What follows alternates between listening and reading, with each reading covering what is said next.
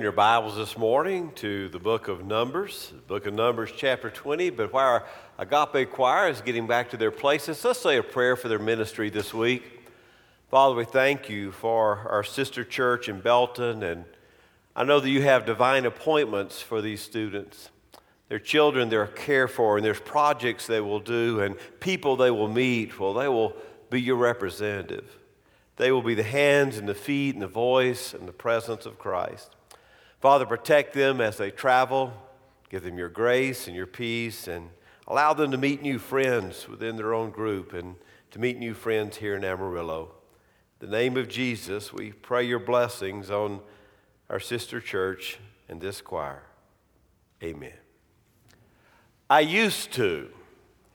I used to. Three words you may hear yourself saying more and more can you go a whole week without saying, I used to? I used to run marathons, he might say. I used to be chairman of, he might reply. I used to cook dinner every night, you might hear her say. Used to.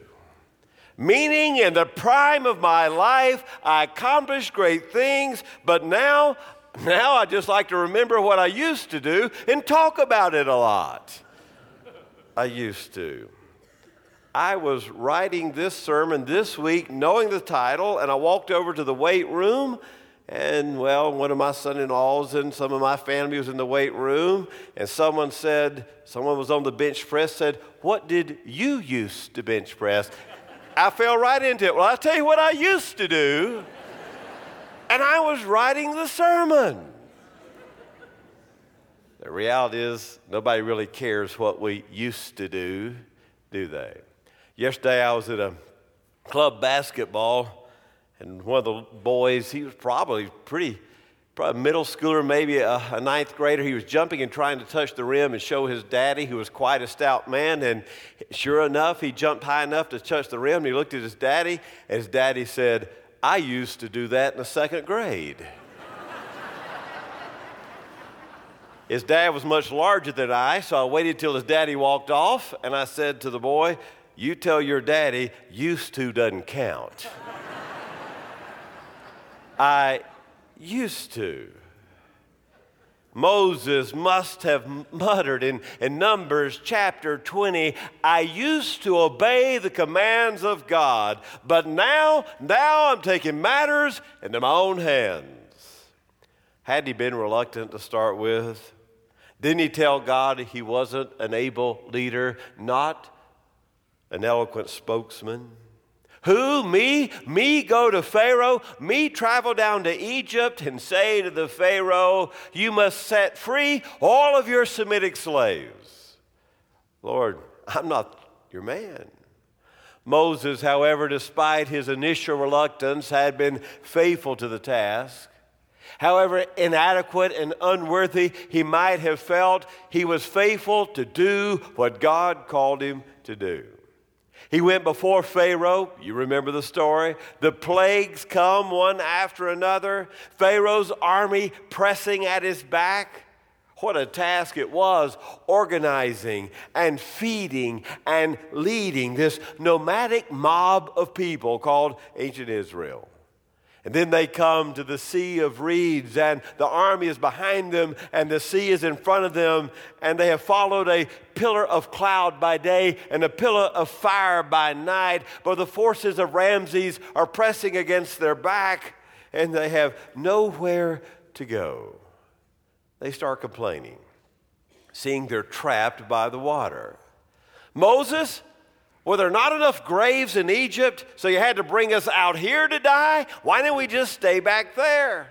You promised us so much. Did we didn't ask for this. You came to us, and now you don't even know where we're going. You led us down to the sea. Moses in that miraculous moment says, "Stand by and see the salvation of God." Moses calmed the crowd. With God's power, the sea stood like walls on end, made a path of dry land for the ancient Israelites to cross. And Moses sang a song, and the blast of thy nostrils, the waters were piled up, the flowing waters stood like a heap, the deep waters were congealed in the heart of the sea. He sang, Moses sang the song of deliverance. But about a week goes by, they crank up again. We're hungry, Moses. Well, at least we had something to eat back in Egypt. We're thirsty, Moses. We have no food or water. Once again, God provides the water and the food. The bread rains down even from heaven. Moses' father in law saw it coming. There's no way, Moses, that one man can hear all the complaints of all these people. You're going to have to organize yourself with various administrators underneath you, Moses. I'm just your father in law, but I'm just saying this is never going to work. Finally, they arrive at Mount Sinai. They'd reached the mountain where they were called there to serve God and hear the word, the Ten Commandments of God. Moses was to ascend the mount while the people below washed their clothes and purified themselves, getting ready to receive Moses as he came back literally from visiting with God. But while Moses was on the mountain, even his brother Aaron led the people to forsake God and worship a golden calf. And Moses came down the mountain and saw the people worshiping the calf. He was so disappointed. The people had broken the first two commandments on the tablets. You shall have no other gods before me, and you shall not make an idol for yourself. Moses just cast the tablets down in frustration. As the people traveled from the mountain to the promised land, they complained all the more. In fact, in, in, Numbers chapter 12, even Aaron and Miriam get into the complaining, questioning Moses' priority as a leader. And finally, they reach the land of Kadesh, and they have absolutely no faith that God will allow them and lead them to capture the land. God says, for four decades, for 40 years, you will wander around in the wilderness until the unbelieving generation dies. You have not believed. You will not inherit the land I promised. And that's where we find ourselves today in Numbers chapter 20. We're at the end. We're about 38 years into that aimless wandering in the wilderness. And now we've come back to Kadesh. Now we're in the desert of Zin. Moses had led these people from the pit of failure, the pit of slavery. Yes, he had led them to the pinnacle of God's almighty delivering power. 38 years Moses had been their leader. For 38 years, he, with the power of God, had provided their food and provided the water. Everything came from the hand of God at the command, the word of Moses. Now, when we read about these tribes, we think about a very organized military image where they're all organized and every morning they wake up and goose step out in rows. It wasn't like that. They were all scattered about, and tribes argued with tribes, and, and Moses had to manage all these complicated relationships. They were like warring siblings to each other. And now they've come back to Kadesh. They've come back to the monument, the landmark of failure. It reminded them of the time they'd been there before. They had heard about those who had been there before and how they did not have faith. They did not believe that God had the power to allow them to possess the land. You remember that story back in Numbers 13? The scouts 38 years before had gone over to spy on the promised land and they had said, Oh, this land eats up its own inhabitants. They are giants living in that land. We look like grasshoppers. We felt like grasshoppers. Let's act like grasshoppers. We have no faith. We can't do it. And now here's old Moses. If you've done the math, he's a He's 119 years old. 119 years old. They come back to Kadesh, and there is a, a monument of a bad memory of when the spies, the great majority, have been faithless instead of faithful. Some of you here this morning have those places in your life. You look around this city or another city, another place, and you see places of your own failure. Maybe it's financial failure or moral failure or social failure or a family failure. And you come back and you know that feeling of this has a bad feeling here. At Kadesh, as I returned, there was that sense of failure in the air, I suppose, from what had happened before. Maybe you've come back to a place and say, under God, I'm going to do it differently this time. I'm going to overcome a bad memory.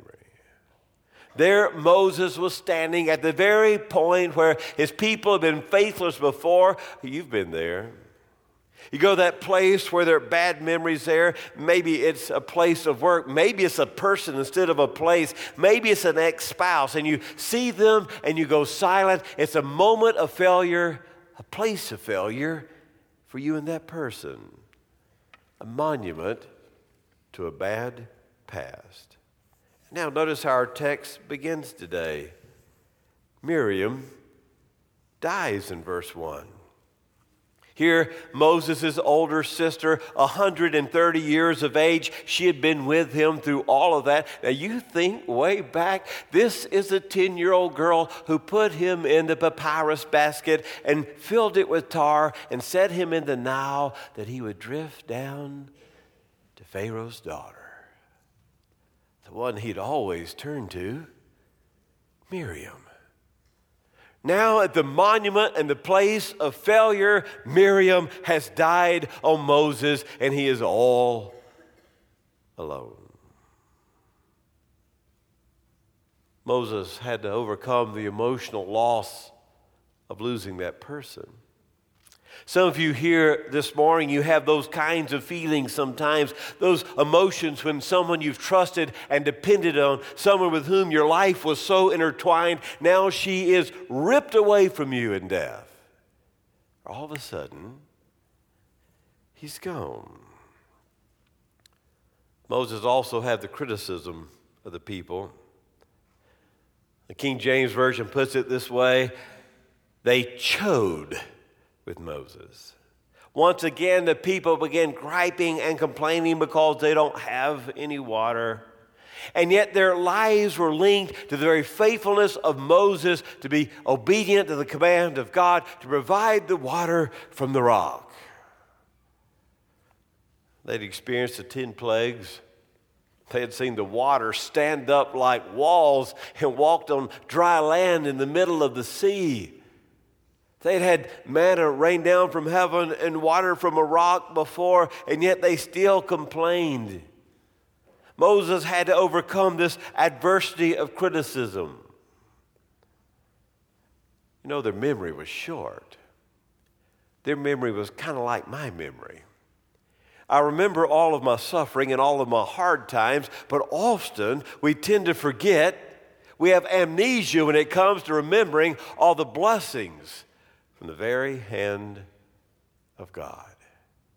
Had they forgotten about the quail that God sent? Had they forgotten about the manna that rained down from heaven? Had they forgotten about the provision of God? Had they not seen the power as the river had turned to blood? God had done everything for them, but all they remembered were their difficulties.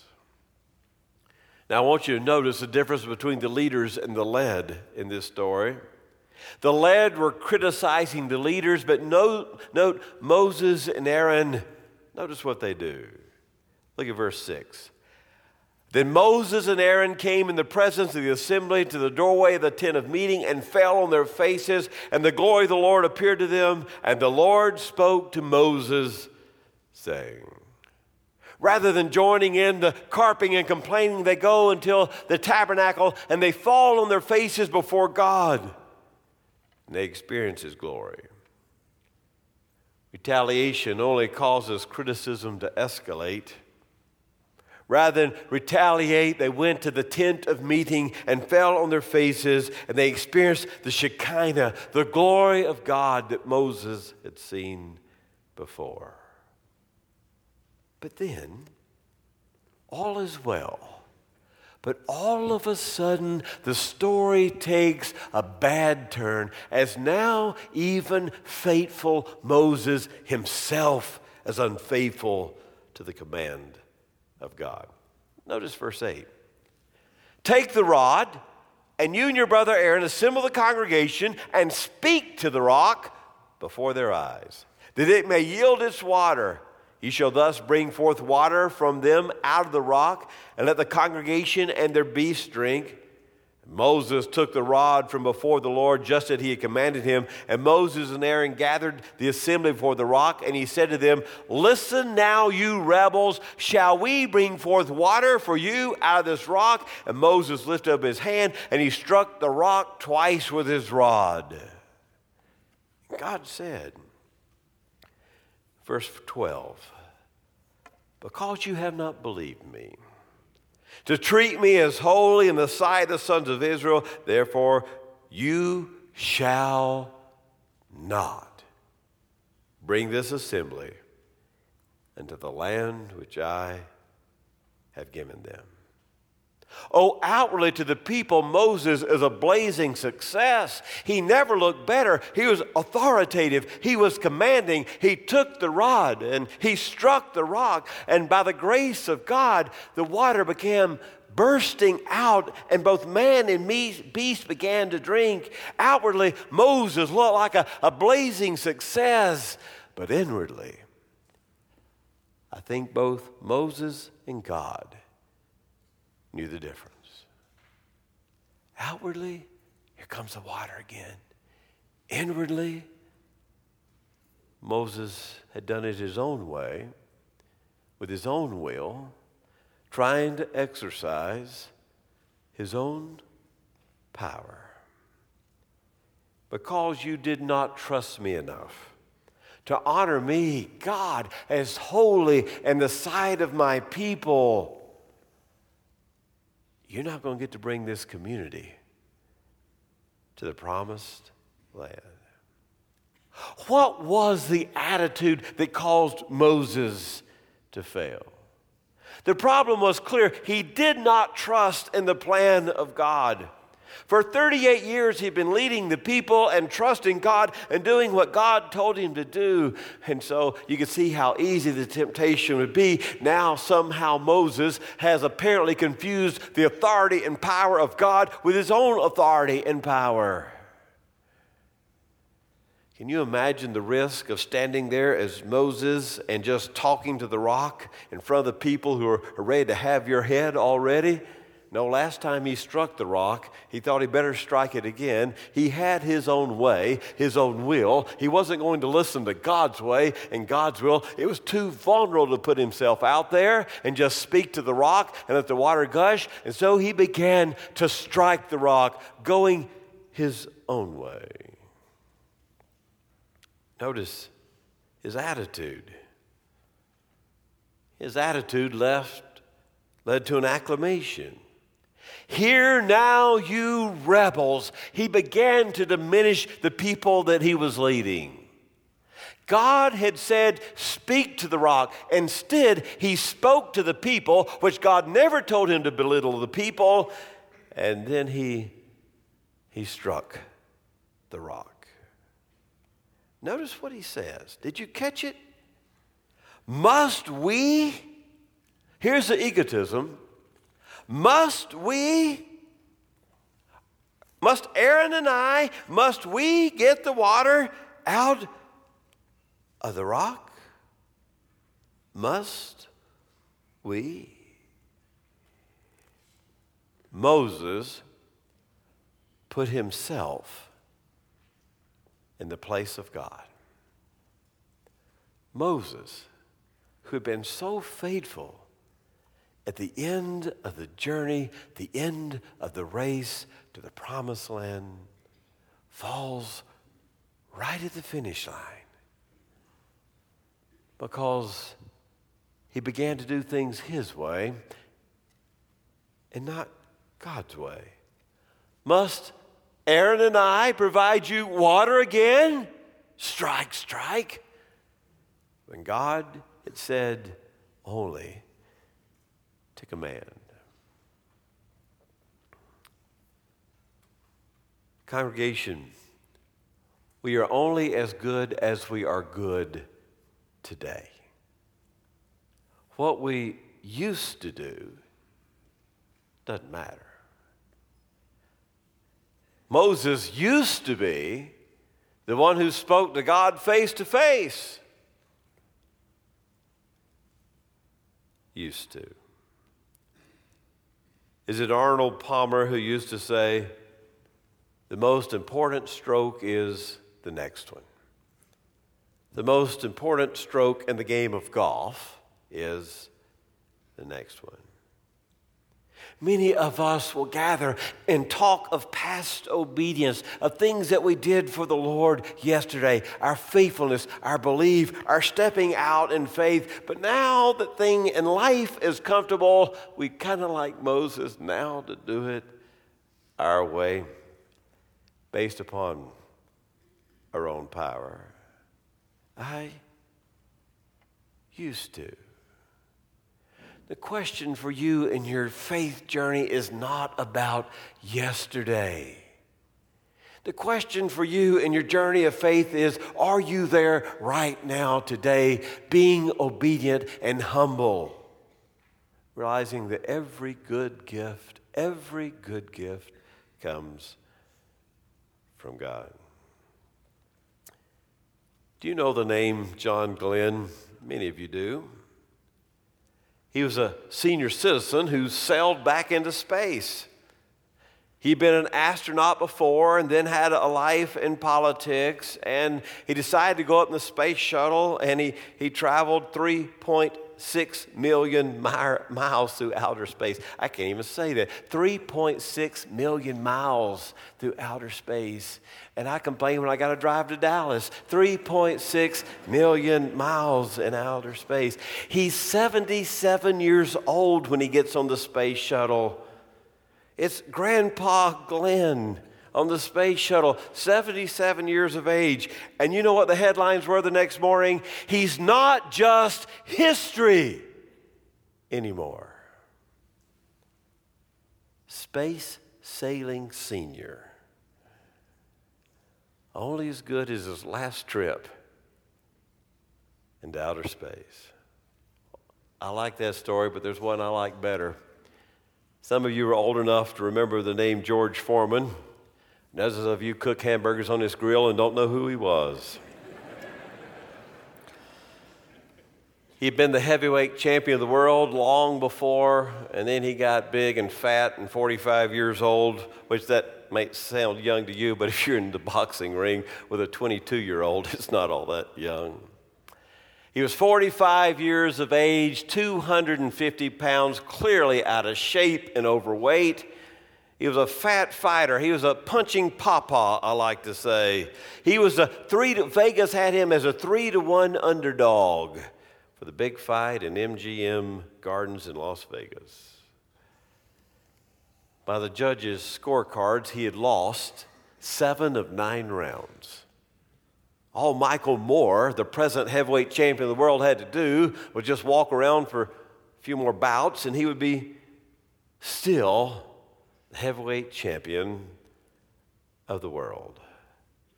But at 2.03 into the 10th round, Papa had a punch that met the face of Michael Moore, and he went down like a big tree in the forest.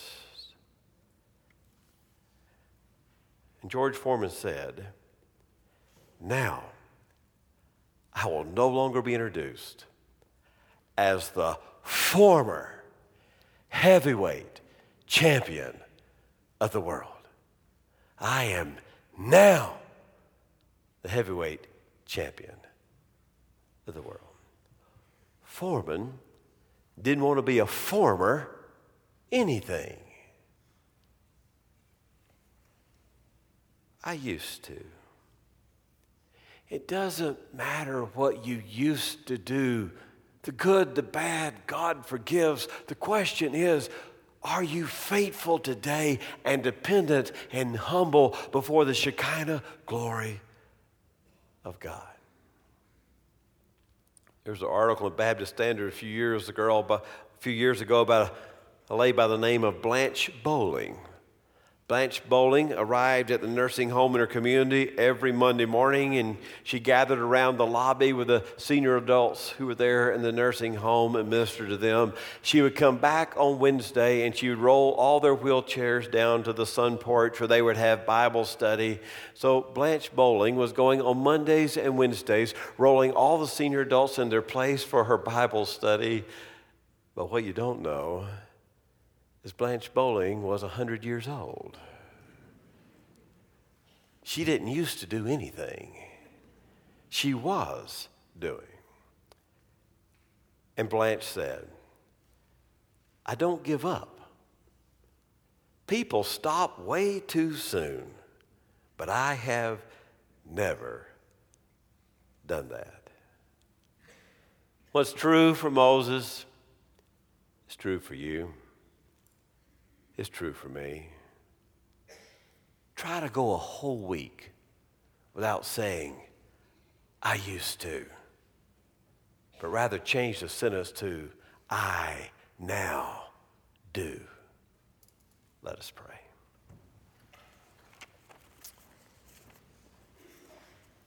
Oh God, whatever our stage of life, you call us to be faithful whatever we can or cannot do physically, our spirits to be humble and faithful and prayerful before the Lord. Father, this is not just a sermon for those who are senior adults. There's a, a lot of young people who talk about what they used to do. May we this very morning remind ourselves that the next step on the faith journey is the only step that matters. Not five ahead or five below, but what are we doing today, this moment, in our obedience to you? In the name of Jesus we pray. Amen.